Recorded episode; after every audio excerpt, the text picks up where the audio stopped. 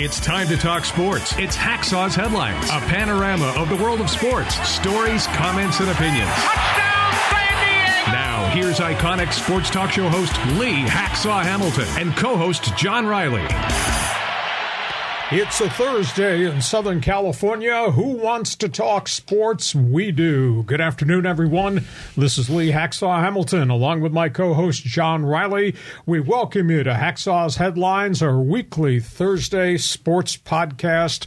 We're coming out of football. We've started baseball. We got the beginning of the push to the NBA playoffs. The NHL trading deadline is just around the corner. We got golf. We got auto racing. We got the Olympics. John, do we enough time to do this podcast today? This is awesome. I mean, this is just like when I first learned about you when you were on 690 and you were doing Hacksaw's headlines. The first time I heard you, I was blown away by the amount of content.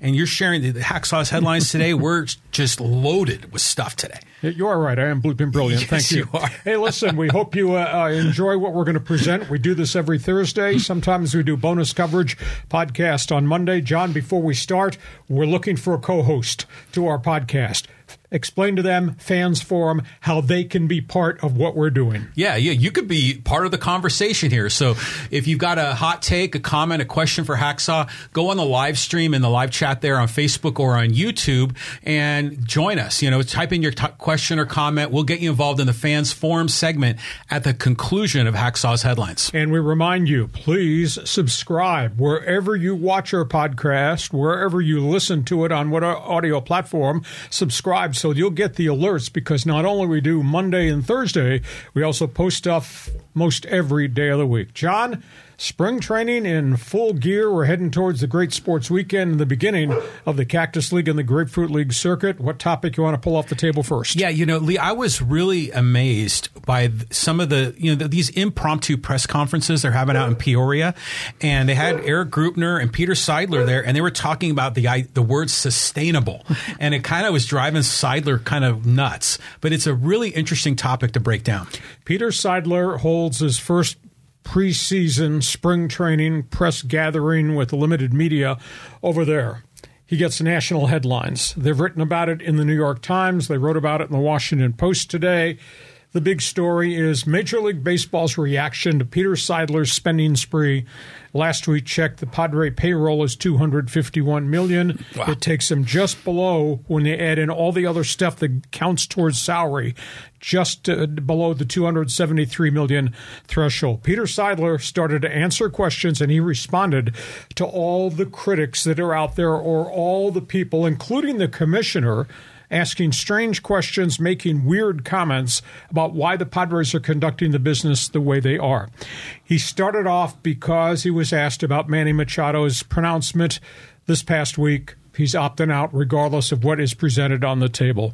And Peter Seidler's comment Machado has earned the right to ask for whatever dollars he wants to ask for. Then he was asked about Fernando Tatis. His response Tatis has an honor to pay in the relationship with the team, the relationship with the town and its fans. He expects Tatis to be a solid ball player going forward. Top priority sign the third baseman Manny Machado. He's answered the question about the money spent and is it sustainable? And that was his quote winning is sustainable in San Diego. Now, they kind of admit that they don't have more to give. That this is where they are financially, and they're going to win with what they have. And if they retool, they'll still have money to win. Of course, they're making money as they go through this entire process. Winning in San Diego is sustainable because of what they've invested in, what they're going to get back and what they think they can build going forward. It's the most unique approach of anybody I've heard in small market baseball to make these kind of comments that this is our blueprint. Please follow us and watch us be successful. And they have been successful in the last couple of years. Uh, he did admit that this is not an unlimited group of resources. This is not an unlimited budget. So, in essence, I think he's saying the payroll of $251 million is the top it's probably going to be in modern day times uh, with Padre Baseball. Uh, he also indicated that. Uh, Uh, I don't spend very much time thinking about what other people are thinking about what we're doing. I'm only focused on one thing. And he capped off his press conference by saying, you know, this is not checkbook baseball. Please see me when we win the pennant and we're planning our World Series parade. So he's all in. I think he's a little bit offended with the continued questions from everybody, and he really detests the term checkbook baseball but but he has pushed everything to the front. And uh, the more I thought about this, John, coming over today for our, our, podcast, I'll tell you why the Padres are doing business the way they're doing. Item one, they own the market to themselves. This is unlike virtually every other baseball market. There is no NFL team here.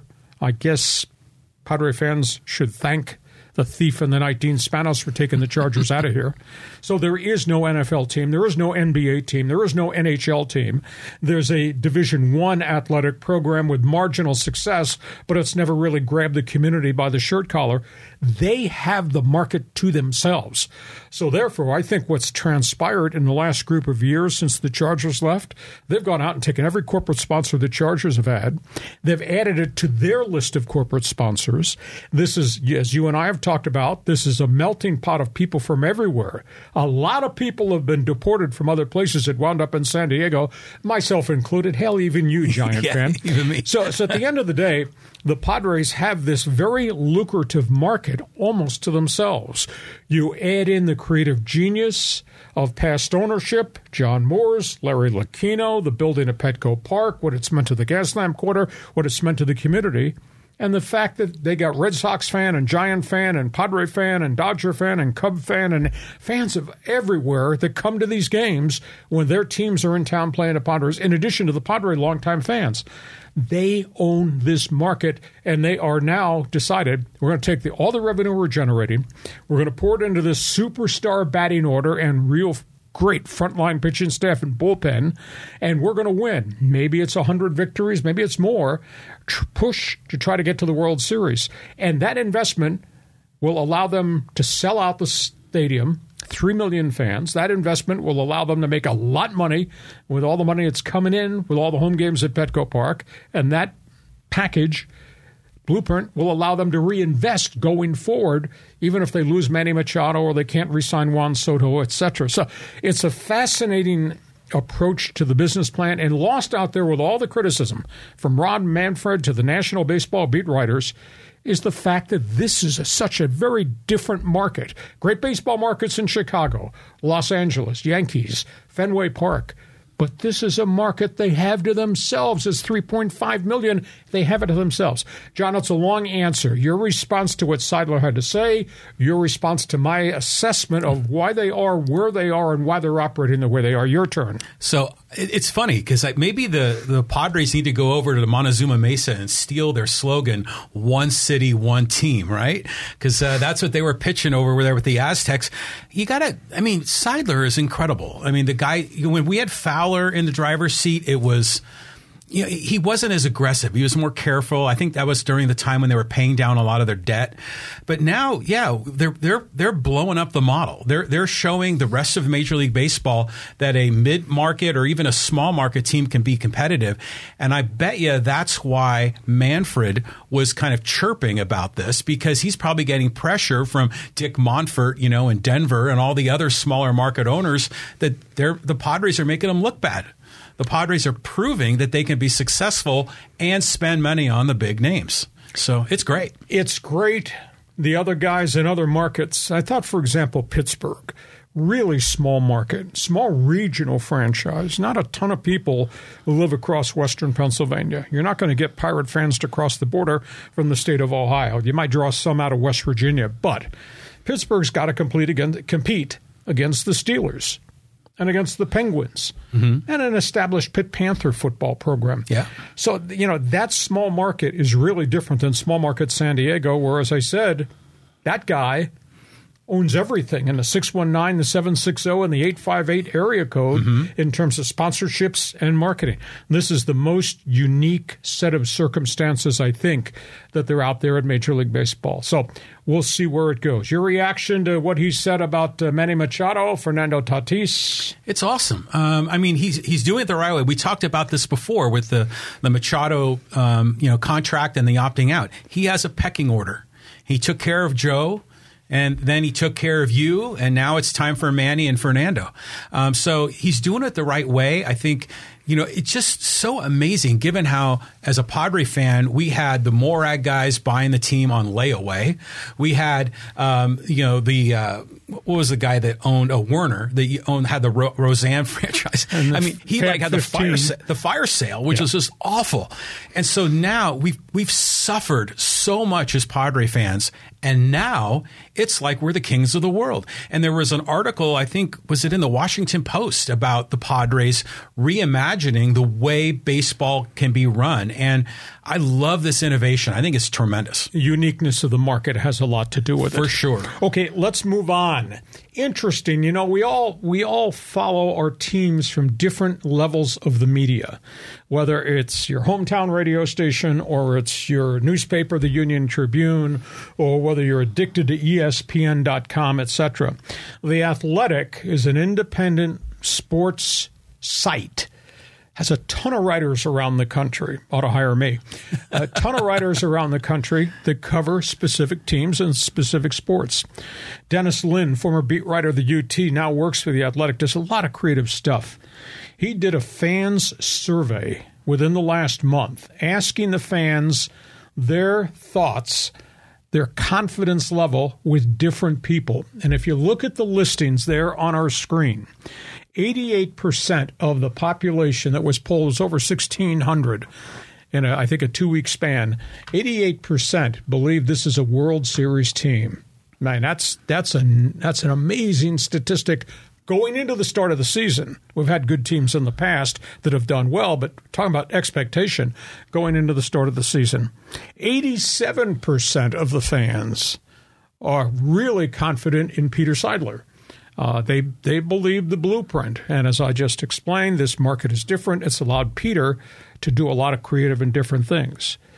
Uh, they like Bob Melvin. 55% think that was a good hire. And I back when he was hired, I think the first time you and I got together on our initial rookie podcast, hmm. I said this man has seen everything in the 1300 plus games that he's managed in the majors. Good teams, bad teams, rich teams, poor teams, injured teams, healthy teams, etc. So there's nothing that happens in that dugout that Bob Melvin has not experienced before. I was a little bit surprised that what 32% only have confidence in AJ Preller. I'm really stunned at that statistic. Now, is that a byproduct because he paid all this money for draft picks and then proceeded to trade them all away? Is it because he made all these deals early on, took on all these contracts, and then had to dump those players, the James Shields and the Matt Kemps and the Justin Uptons of the world, and pay people to take them off the payroll? So I was really surprised at, at the lack of confidence in AJ Preller. Uh, other ones, 27% of the people confident that Tatis can be the player he was before. And I'm shaking my head. I know we have to walk through the Cactus League and then see what it's going to be like when they start pitching for real when he returns April 20th to see whether the power in the bat is back, etc. But only 27% of the people talking about Tatis in a positive vein right now. And I was also surprised only 15% of the people were confident about Xander Bogaerts and the investment they made. Now, maybe that's just a byproduct of the 11 year commitment that the Padres made to him. Uh, a couple of other topics uh, that they, they posed questions to. Uh, in terms of the rotation, 85% of the people that were polled said they were concerned about whether they had enough depth in the rotation. Uh, a lot of people really concerned about the Manny Machado situation about can they keep him, will they re-sign him? 92% of the people are very confident that the Padres are going to keep Machado. A lot of people not confident about the Soto situation, but that's two years down the road. Uh, and then obviously the final question sustainability. Can this spending spree continue? Not a lot of people confident it can, but enjoy the day, enjoy this year, enjoy next year, and we'll see where it goes. Your response to all the numbers we just put up from the Athletic. Yeah, that's it's amazing data really to get that from the fans. But it's funny how fans are so fickle, right? In some cases, they're optimistic, glasses half full. Other cases, it's doom and gloom, and they're never going to. Tatis is never going to come back, and you know, it's they're like Eeyore from the Winnie the Pooh, you know. so uh, I think. Um, you know, AJ Preller gets a lot of crap. I mean, you ever go on MLBTradeRumors.com, which is a great website, and there's a lot of like really sophisticated baseball fans that just rip Preller to shreds because they think he's traded away too much to get what he has. But I figure it's like Jack McKeon in a way. He's got to be a trader. He's got to be doing deals. I like what AJ Preller has done. He's taken some risks, some gambles, and he's won more than he's lost. And I think that's a great thing. Got offended when I made the crack. The owner gave you a blank check and you overspent it. but that being said, uh, they are where they are because of his aggressiveness. And uh, the one thing, the intangible thing about AJ is is my term boots on the ground. He's got scouts everywhere. And that's how you come up with Ha-Seong Kim. And that's how you develop guys that nobody else would have touched in the draft that suddenly either make your team or become a trade chip moved in another deal. Uh, you got to invest. You got to have boots on the ground to scout to find these players, and then what you do with the players is up to your staff in terms of how you build them. Do you keep them? Do you grow them? Do you trade them? Uh, I I was surprised though in the bigger picture the lack of big number confidence factor as it relates to AJ Preller. So, uh, first uh, spring training games this weekend. On we go. It will be a weird spring training though, John because everybody's roster is impacted by the WBC, and all these players are going to the World Baseball Classic camps. That being said, it opens the door for all these young guys to play. Yeah, for sure. you're on the field, you're going to get the chance to play 15 Cactus League games. So show me your stuff. Yeah, that's a great opportunity for those young guys. I mean, we're seeing you know, you know like Jackson Merrill's like the hot young shortstop, which by the way, we already have 23 shortstops on the roster. But you know, it's good for him to get an opportunity, you know, to hit off stuff some major league pitching, and uh, we'll see what we got. We'll see how deep the the minor league system is for the Padres. Okay, on we go from baseball. Let's talk NFL football because we're into the off season, and you knew when the Chargers blew that twenty-seven nothing lead in the playoff game to Jacksonville, somebody was going to pay the price. And it wasn't this guy. It's not the head coach, Brandon Staley, but both the coordinators are gone. And now today, they just fired their 24 year veteran, experienced head trainer.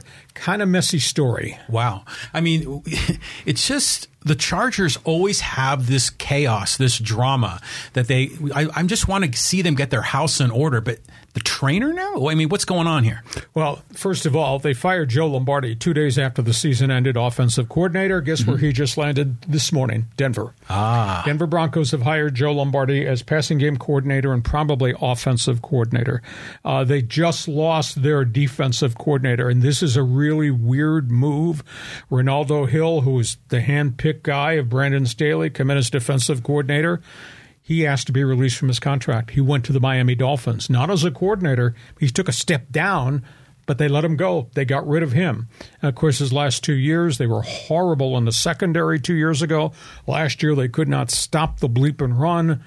He's gone, Renaldo Hill.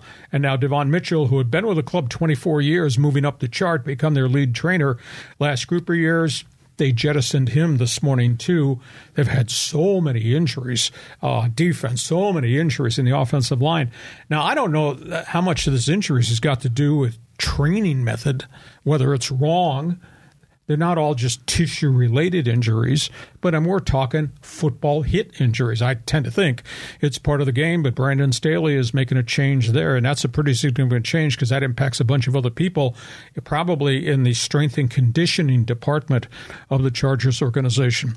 So the offensive coordinator goes to Denver, the defensive coordinator vacates, goes to Miami, and there'll be a new guy leading the medical team. Reaction? Well, isn't wasn't Lombardi? Didn't he have the relationship with Sean Payton? So He'd been in New Orleans prior. Yeah, so that makes sense why he ended up in Denver. But I know Charger fans are happy to see Lombardi get shown the door.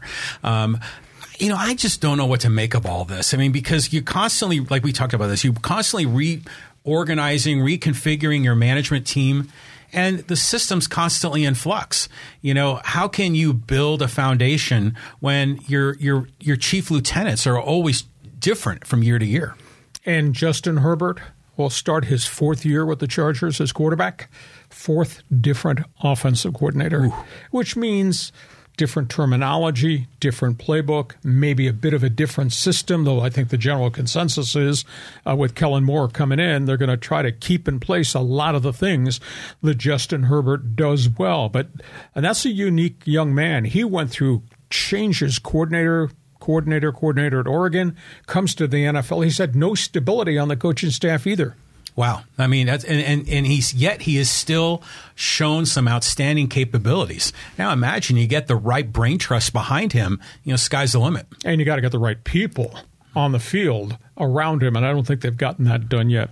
On we go. Next NFL topic. Don't you like soap operas? Don't you like spitting contest and rock throwing contest? Yeah, I mean these two guys have been going after each other all the, like they were doing it a few months ago. I mean Daniel Snyder is kind of a disgrace. I mean what's going on there in Washington?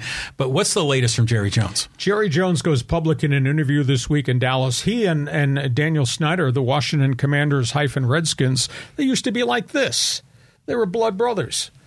And now that relationship seems to have really been fractured. And, you know, Snyder was under investigation for hiring attorneys to, quote, dig up dirt on other NFL owners. And God. the insinuation, you're not going to oust me because I got all this dirt on you. And all that got back to Jerry Jones. And Jones, who once upon a time was a real backer of a lot of the things uh, Daniel Snyder tried to do, has, has just kind of walked away from him. And, uh, you know, he has indicated uh, that there's not much to beloved Daniel Snyder, and then he makes the comment, "I wouldn't fall on that sword ever." Jeez. For that guy. So oh, that's the end of that relationship. I keep waiting for the, the league investigation to go public. What do you know? What you find out about Daniel Snyder and the toxic workplace culture? I keep waiting for the franchise to be sold. That has not happened yet. They're waiting to try to come up with financing for a brand new stadium in the in the district. Nobody will do business with that guy, Daniel Snyder, and he's still the owner. But he doesn't have an advocate any longer in Jerry Jones. Wow. And, and these two guys are in the same division as well. Yes. So they got to face each other twice a year. Um, so what? We go back to the Washington situation. I remember way back in the day they played in RFK Stadium, yes, right? Way back in the day. So when when did they get their new stadium? I would say probably twenty years ago. Okay. Uh, and it was state of the art. It was a monster stadium. I mean, it seated like ninety thousand and and Washington Redskins at that point were the biggest drawing team in the league, and they had a waiting list from here out to the street of guys who wanted to buy season ticket holders. And Daniel Snyder, hands-on owner, screwed that thing up so badly in terms of general managers, coaches he demanded they they hire, quarterbacks he demanded they draft, and at the end of the day you know, he ran through people. He ran Joe Gibbs out of there, and then he ran through people. He didn't like Marty Schottenheimer. They hired what a miserable mistake Steve uh, Spurrier was. Mm-hmm. I mean, just on and on and on with all the mistakes. And he kept mandating, go get this quarterback. I want you to draft that guy. You know, RG3, Robert Griffin III, oh, yeah. Dwayne Haskins. What a disaster. And yet he still owns the franchise. But now, uh, lowest attendance in the league. They don't sell out all the tickets potential season ticket holders that went from here out to the parking lot, they're gone.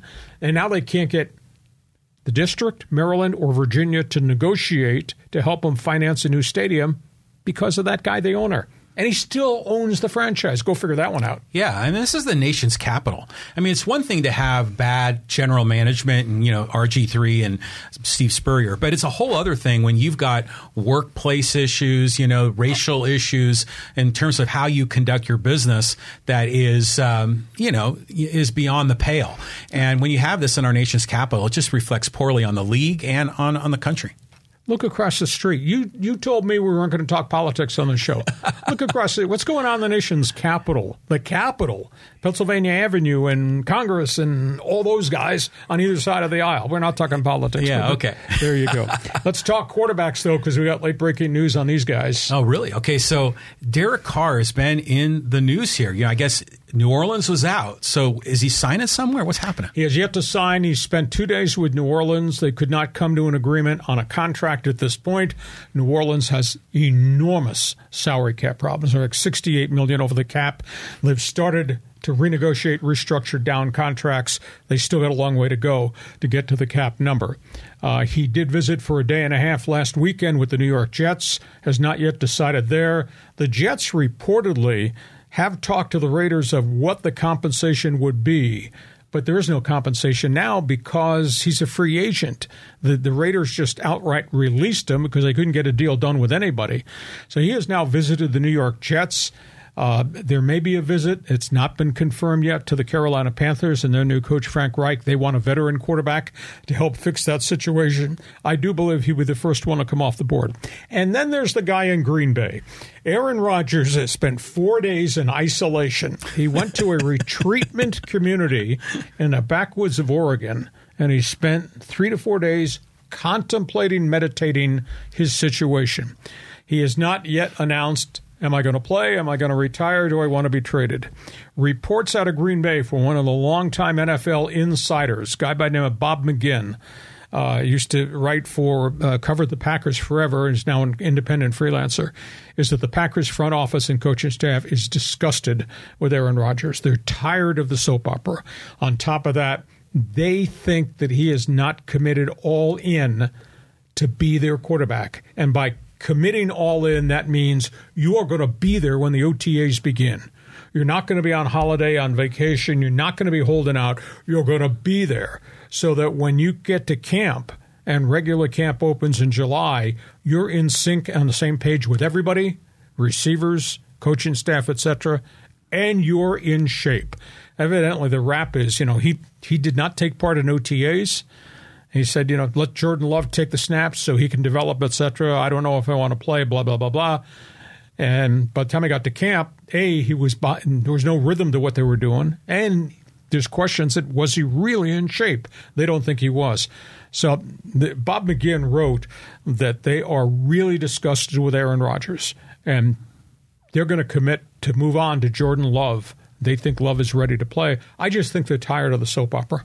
Can can they? I mean, does the contract? Does the team have an option on the deal, or the team has to pay him if he chooses to come? He's got he's got two years left. His cap figure if he plays this year is 52 million. Holy mow. Yeah, wow. again, that's because of all the restructuring and renegotiating and I want my money and that's why Davante Adams wound up getting traded because they couldn't afford to keep them all because they were allowing Rodgers to have the type of contract he felt he deserved. And then last year, it kind of fell apart. So it's kind of a messy situation. But according to the longtime Packer beat writer, they're disgusted with this guy and they're tired of the act. Now, can the New York Jets, if it's not Derek Carr, can the New York Jets take on that kind of cap figure? And will Green Bay take the salary cap hit by trading him? That's a big issue, too. So that part of the soap opera is not resolved. I guess we'll stay tuned to next Monday's show to see where they send his mail. yeah, he's just such a um, diva, you know, a diva, a prima donna, and um, I like him as a player. Oh God, yeah, of course. But just that as he's gotten older, he's become more of a you know eccentric guy. You know, so um, I don't know. Maybe the the Packers just need to turn the page. I mean, they had Jordan Love, and I know when they drafted Love, it really irked Rodgers. But maybe it's time, you know, to transition to the next guy guy. Rodgers is doing the exact same thing that Brett Favre did.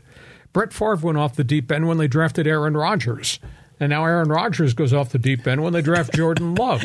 It just some soap opera. Do you love me? Do you love me not? Hey, before we turn to basketball, John, remind everybody because we're looking for a co-host who wants to join us at the end of the show on Fans Forum, and then tell them about the most important word: subscription. subscription. Subscribe. Um, yeah, you go to the YouTube channel Lee Hacksaw Hamilton. Click on that subscribe button, and uh, on the bell if you want to get the alerts because we're releasing stuff every day, multiple video clips and YouTube shorts and all kinds of things. And by the way, if you're watching on YouTube, Twitter, or on Facebook, you know, give it a thumbs up. If you like what we're doing, that's always helpful. Kind of helps the algorithm out so the podcast gets a little more exposure. And then, yeah, get involved in the fans forum. You got a question, a hot take for Hacksaw, type it in the live chat on either Facebook or YouTube. We'll get it here on the screen. We'll get you involved in the fans forum segment. And check my website. It's all written. If you like sports, if you like my talk show, you'll like what I put on the website every day. It's Lee Hacksaw Hamilton com. Okay, we go to NBA basketball. Yeah, so it seems like the drama in LA, they shipped Russell Westbrook out, but maybe he was riding a boomerang and he's come back in town. LA Clippers have just signed Russell Westbrook, the ex Laker. He was exiled from the Lakers to Utah in a trade. Utah bought him out. He visited a couple of different teams. At one point, it looked like he was going to Chicago. He's wearing Clipper colors effective immediately. He'll join them. The mandate on Russell Westbrook, John, is you're my point guard. You will push the tempo. You will go to the rim. You will distribute the basketball. That all sounds great, but we know history. He didn't play well in LA with the Lakers with LeBron James and Anthony Davis. Erratic performances. The stat sheet says the guy shot 40% from the floor and 30% from the three point line. Those are not triple double MVP numbers. Once upon a time, that guy averaged 31 points, 10 rebounds, 10 assists in one season when he was in Oklahoma. But he accepted his role with the Lakers at the end, coming off the bench, didn't quite work. He says he's accepting the challenge from Tyronn Lue, the head coach of the Clippers, that you will be the point guard and you will push the tempo. You will distribute. We want you to go to the rim. We want you to be a complete basketball player. I don't know whether he can do it because he's Paul George popped off this week that this is a great player we got. Well, Paul George is remembering the great player who's at Mr. Triple Double and all those great years he had in Oklahoma City. But that's not the same player right now. So your response, you think he makes a big difference? Because if, if he's the guy with the guys they just traded for, the Eric Gordons of the world and the Bones Hyland of the world.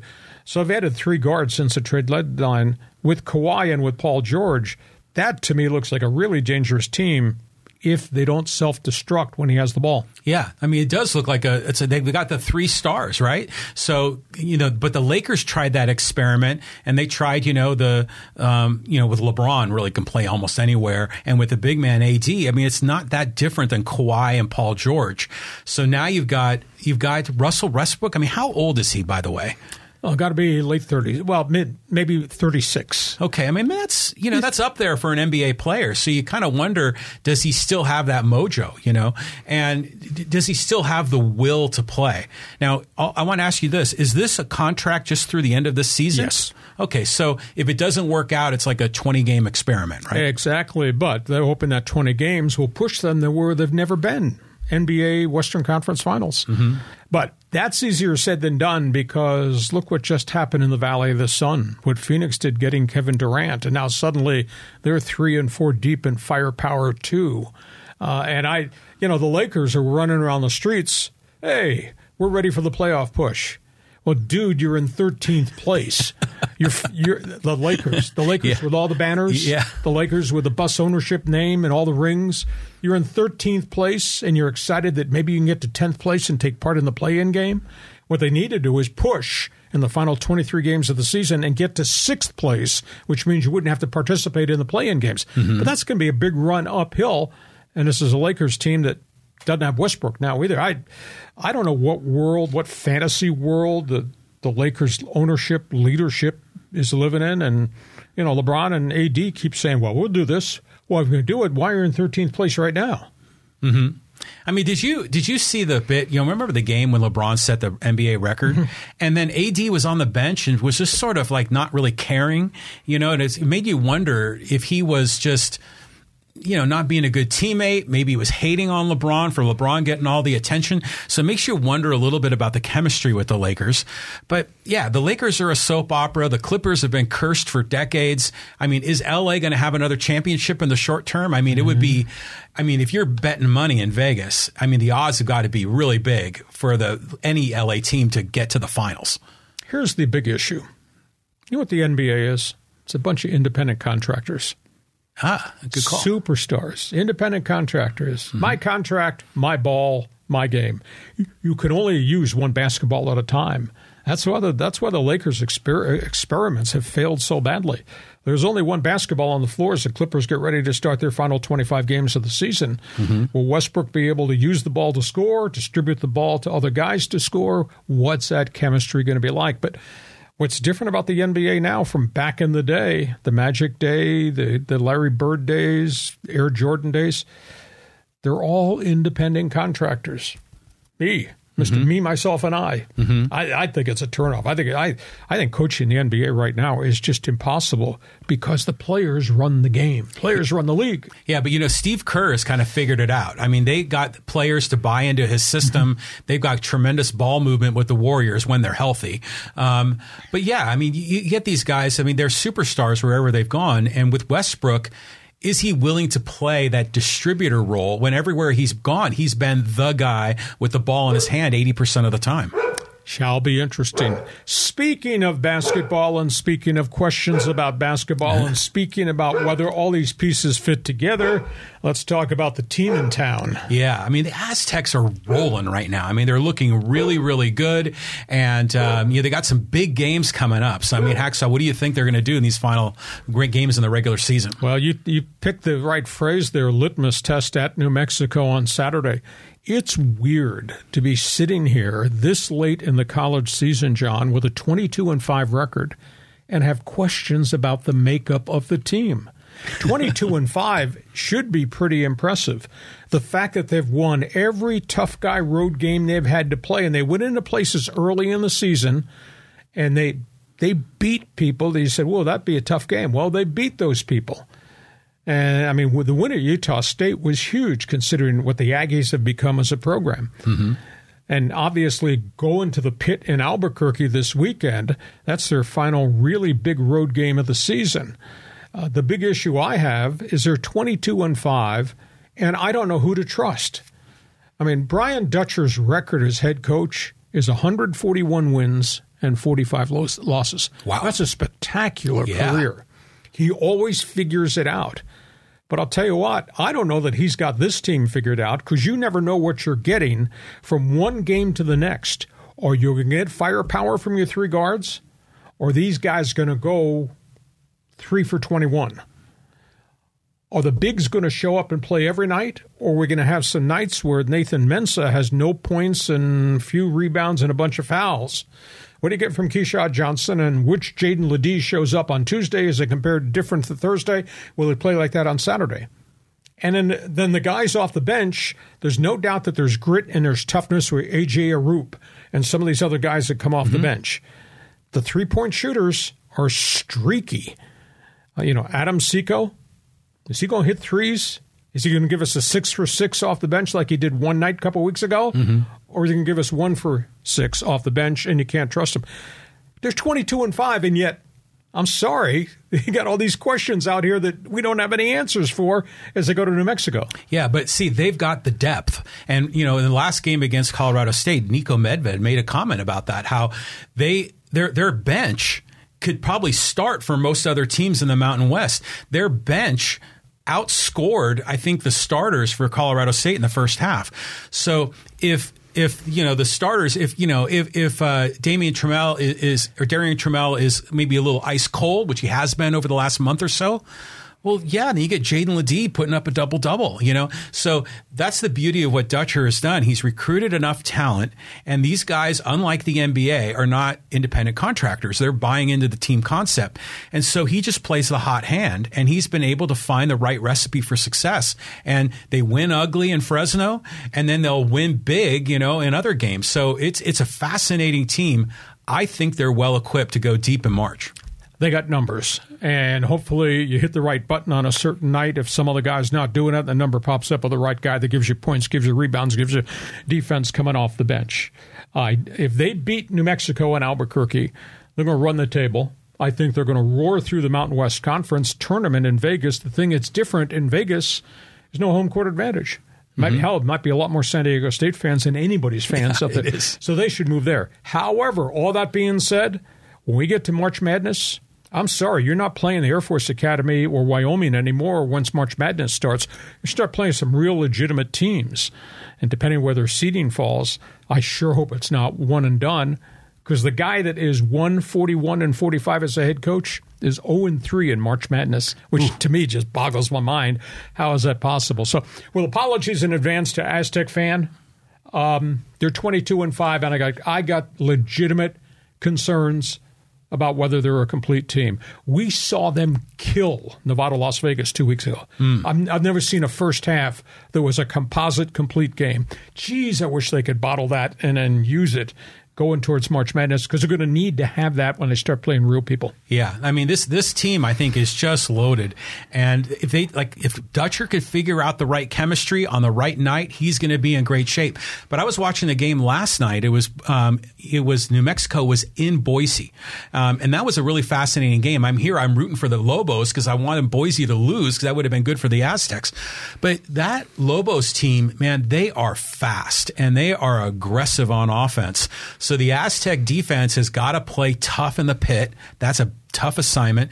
And then the next game will, will be on the road in Boise, and that is going to be very difficult as well. So for that, for the Aztecs to run the table, I mean, it's going to require all the grit and determination every one of those players and coaches have. And Richard Pitino has done a great job in Albuquerque fixing a bad situation, and he's done it with Mashburn and some of these other guys who have transferred in.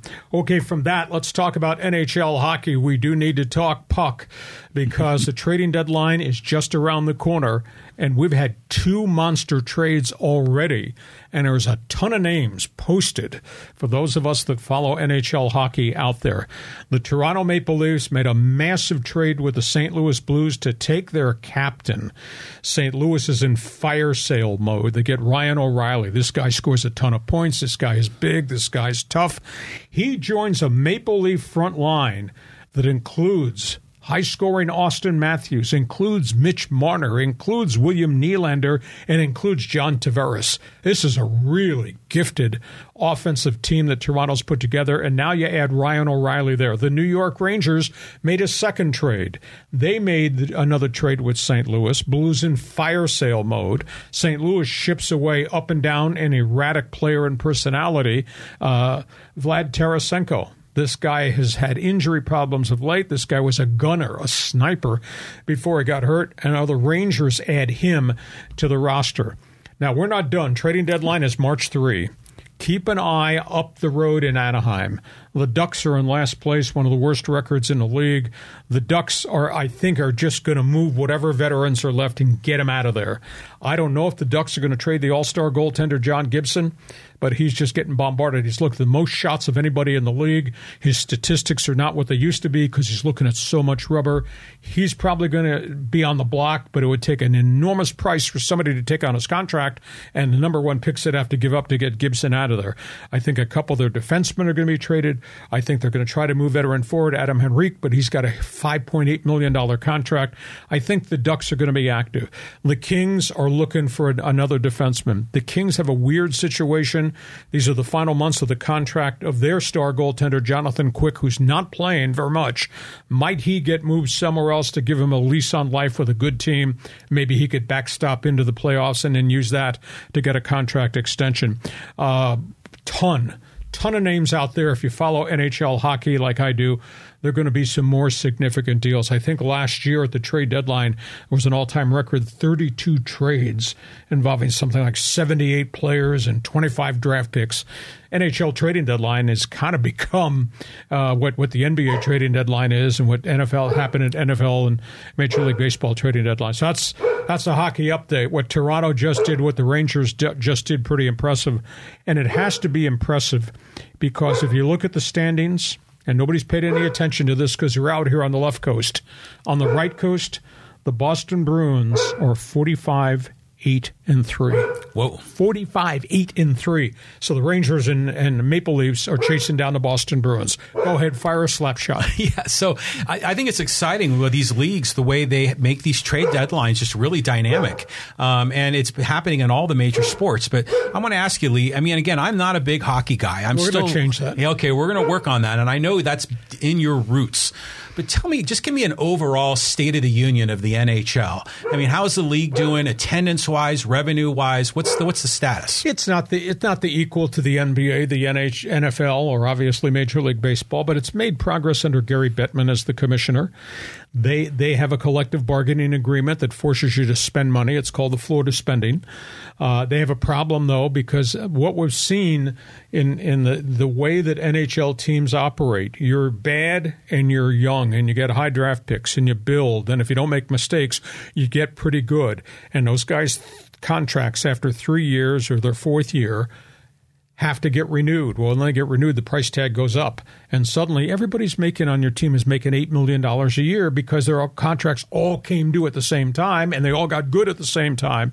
Well, you can't have that because then, then, then you got the cap and now, now you got to shed contracts, etc. So it, the league is, the league's got a financial system that works. I wish Major League Baseball would adopt some of those things. Uh, I think the league is fairly healthy in its pockets the Blackhawks fans are the Blackhawk fans, even though they're going through a bad rebuild there. The Boston Bruins have been a legacy franchise. Toronto for all the money they have and all the money they've spent and all the trades they've made, Toronto's not won the Stanley Cup since 1967. Go think about that. Wow. Now, they think they're positioned to do that, although Boston and the Rangers may have something to say about that on the front end. But, you know, the Pittsburgh Penguins, legendary franchise with Sidney Crosby, mm-hmm. prior to that, Mario Lemieux but they've gotten older around Crosby, and Crosby's not a young kid anymore, and there's injuries there, and they got cap problems. So the salary cap is kind of weighing into the equation as to, as to how you get this thing done. The one thing I'll guarantee you, though, when we get to May and we get to June and the NHL playoffs begin, you won't see me and don't bother me on Twitter because I'm watching the Stanley Cup playoffs because the playoffs are absolutely electric. And I think the Stanley Cup is the toughest trophy in sports to go get because you got to play through six series to raise the cup. Six series. Wow, that's a lot. Um, and, and, and, you know, what I have dabbled and checked out hockey, it, it, the playoffs have been amazing. And you hear a lot of national sports broadcasters talking about the intensity of play, the energy, the, how it just takes this huge leap forward when they get into the playoffs. So, yeah, I'm looking forward to learning. I, I just need to pick a team, right? You know, and then kind of follow that team. Uh, so I'm not sure who it should be. Maybe I should go back to my Bay Area roots and be a Sharks fan. How they doing this year? Uh, they're in the midst of rebuild. They're going to be active in the trade deadline. They'll be trading away their stars. Ah. But you like beer, so you'll like sitting with me watching the playoffs. right on. All right, let's talk about something else. PGA Golf Tour. Here we go. Yeah, so Jon Rahm has been having a great run here on the PGA Tour, but there's still all this drama with LIV. I mean, what's the latest, Hacksaw? Jon Rahm, Spaniard, has won three of the first five tournaments on the PGA Tour. Wow. He's won five of the last nine times he's played, dating back to the end of last season. Guy is running away with the points championship. Uh, the big story is LIV, Saudi Super League, starts its second year this weekend. They're playing in what they call LIV Mexico. Okay. They stole 35 players last year from the PGA Tour, the suspensions of Dustin Johnson, Phil Mickelson, blah, blah, blah, blah. Nobody paid any attention to the LIV. They've now started year two.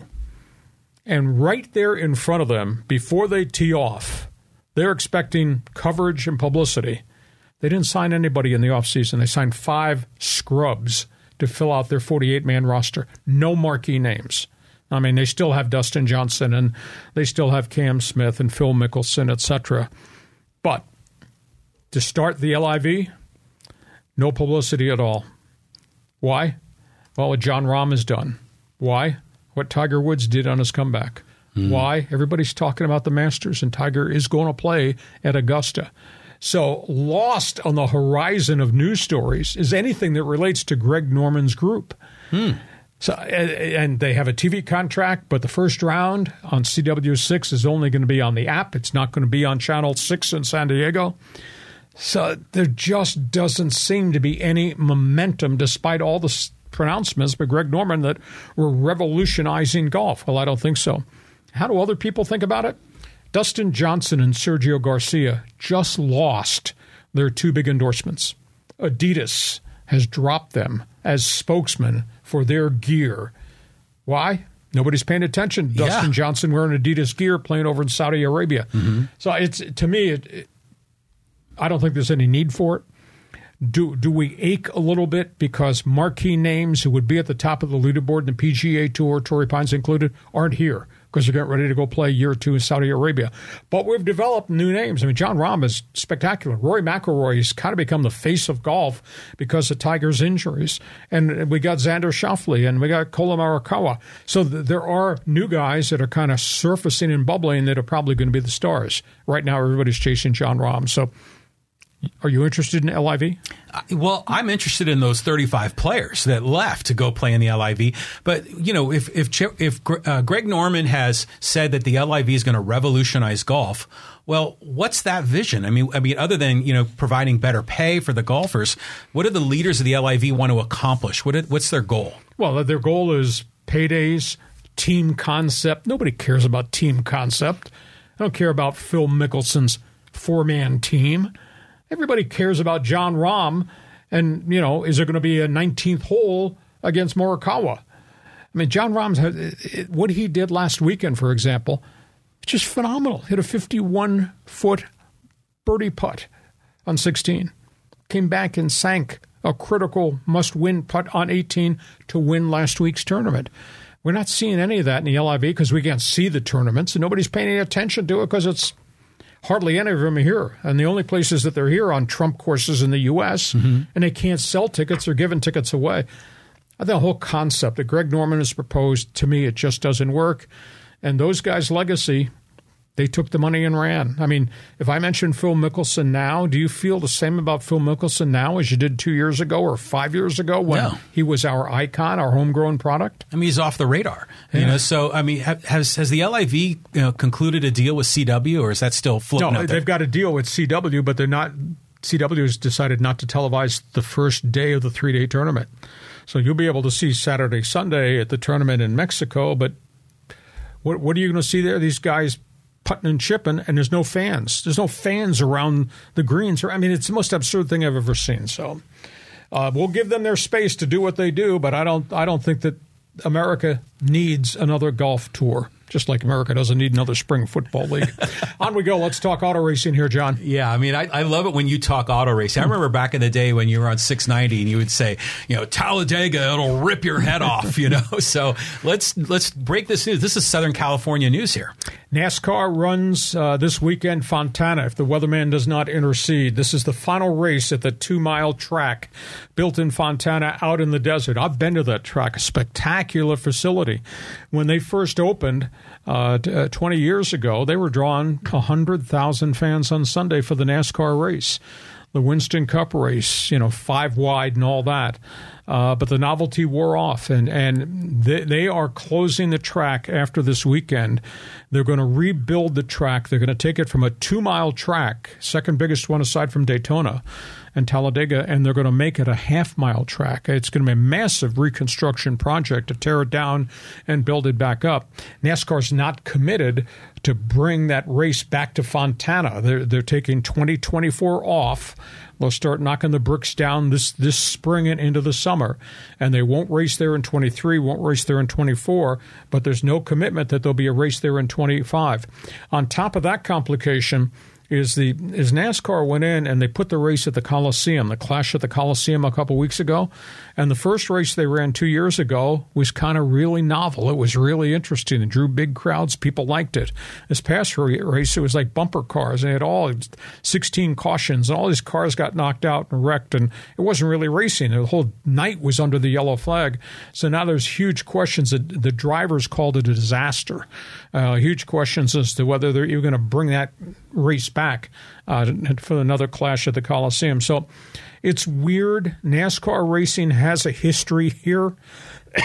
Ontario Speedway, Riverside Speedway, heck, even in San Diego, we had Cajon Speedway and they were well attended, but the tracks went out of business because the cost of operation and the land and all that was too steep. We might be without NASCAR racing going forward after we get to the checkered flag on Sunday against Fontana because nobody knows whether the LA market wants NASCAR any longer, and NASCAR hasn't quite figured out what it should be out here any longer. And that's sad considering how many people live not just in LA and Orange County and San Diego, but inland empire, and all the all the tracks, all the speedways are going away. Yeah, well, I mean, because the real estate's so expensive, and and the people that own the real estate can make it housing and do a lot better financially. That's why I'm surprised that these courses in in Ontario and Fontana have stuck around.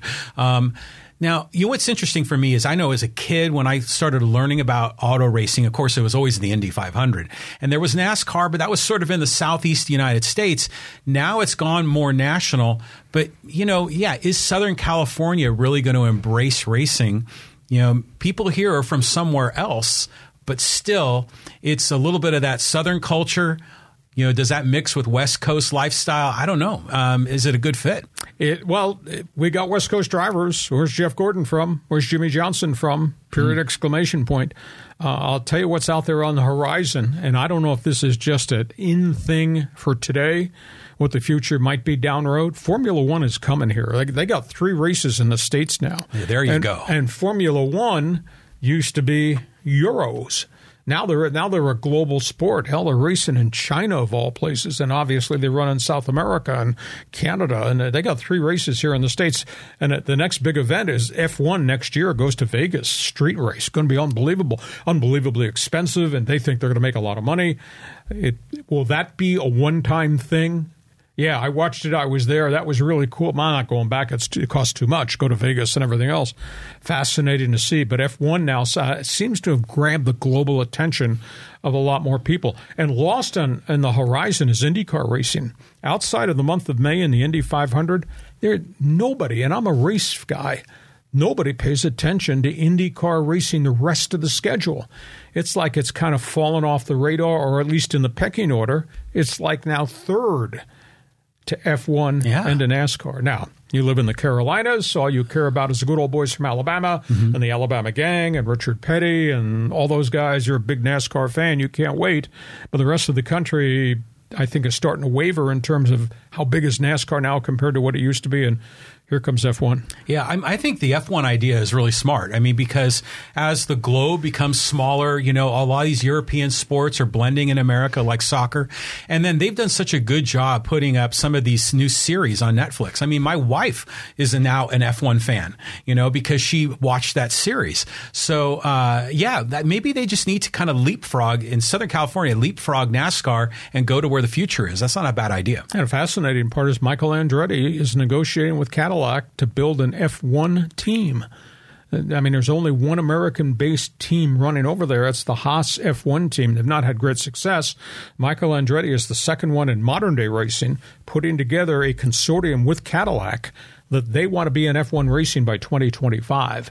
Now, mm. it hmm. costs a ton of money to join that fraternity and a ton of money to do the research and development and testing. So it's going to be interesting to see where F1 goes. Okay, final topic on the table. This involves a little bit of politics. No, it involves a lot of politics as it yes. relates to the Olympics. Yeah, I mean, you kind of broke this news on Monday with me about the threats of maybe there's not going to be as robust of an Olympics as we had hoped. Summer Olympics next year, Paris, France, 2024. Huge, huge push that the IOC should ban any athlete from Russia or Belarus from competing.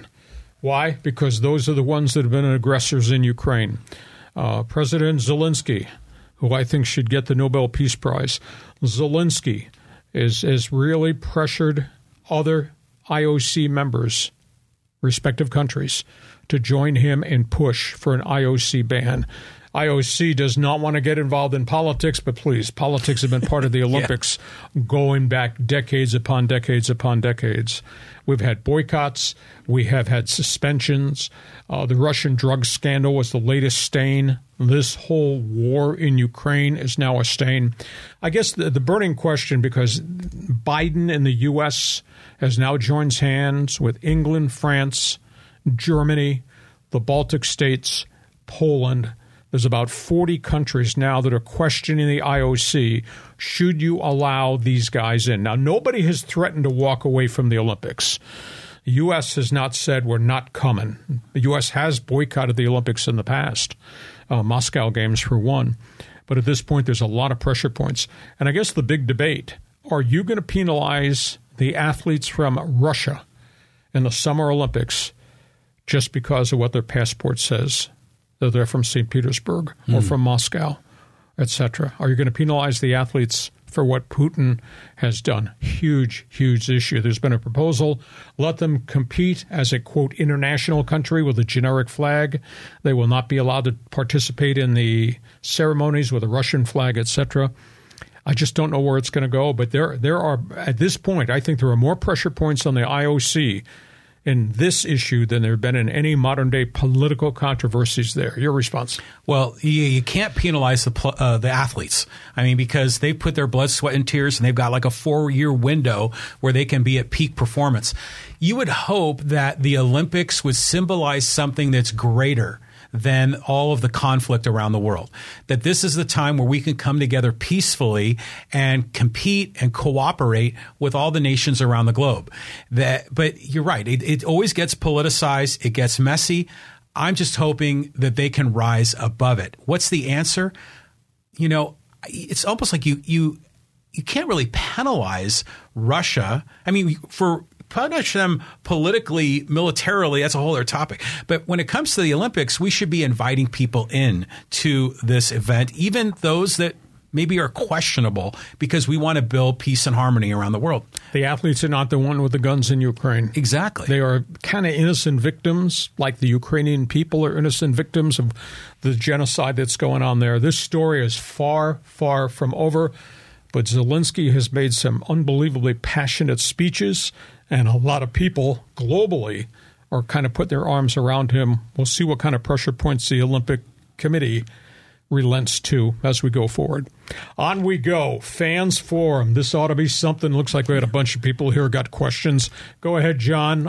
They can ask. We will answer. Okay, so this is a comment here from Ryan Kennedy. And he says Daniel Snyder should have kept the football team name instead of choosing the Commanders.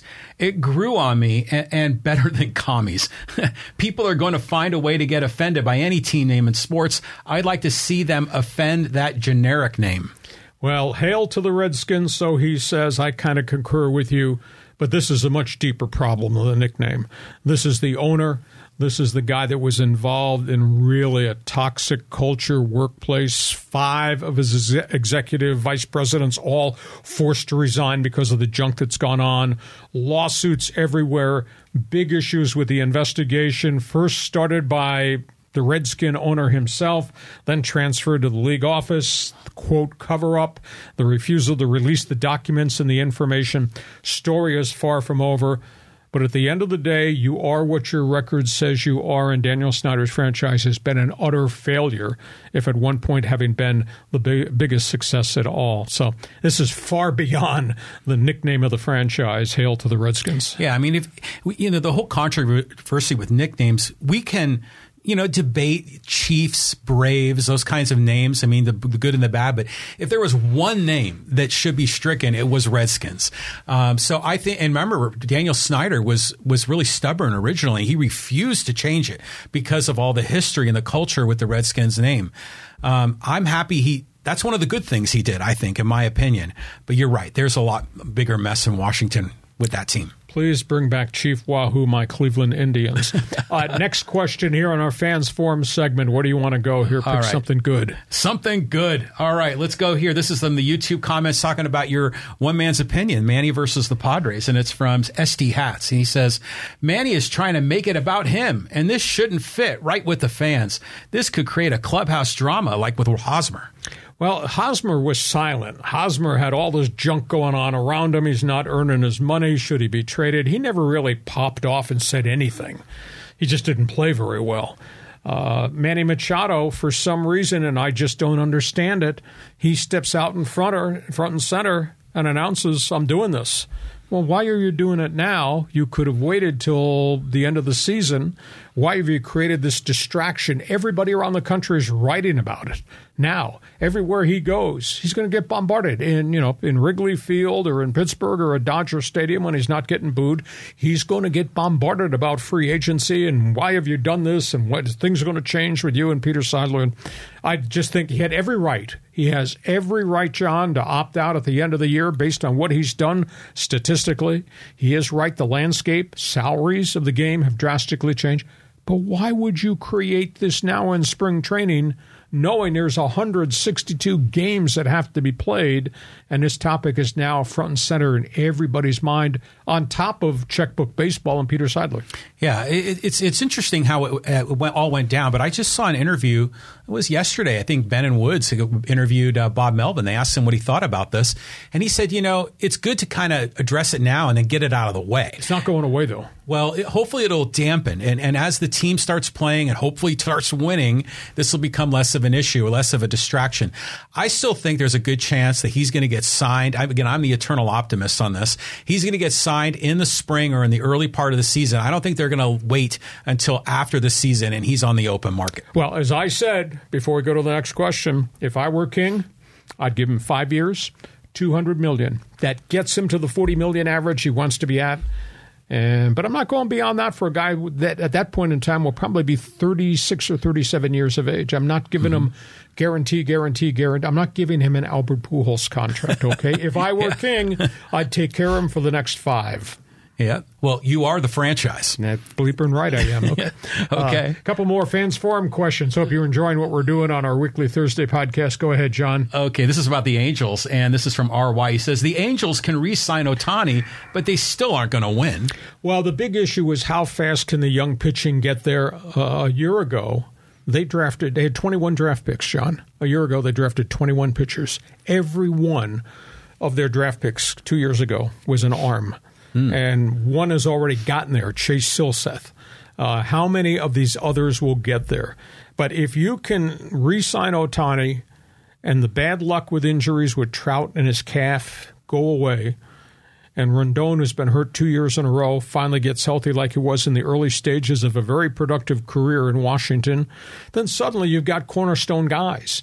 And then if all these young pitchers start to get to the front, they got a chance to be competitive. Now, right now, this evening, no, not in the division, not with what, how Seattle has built their team, not with what is the remaining remnants of a pretty good Houston franchise, but they can get progressively better.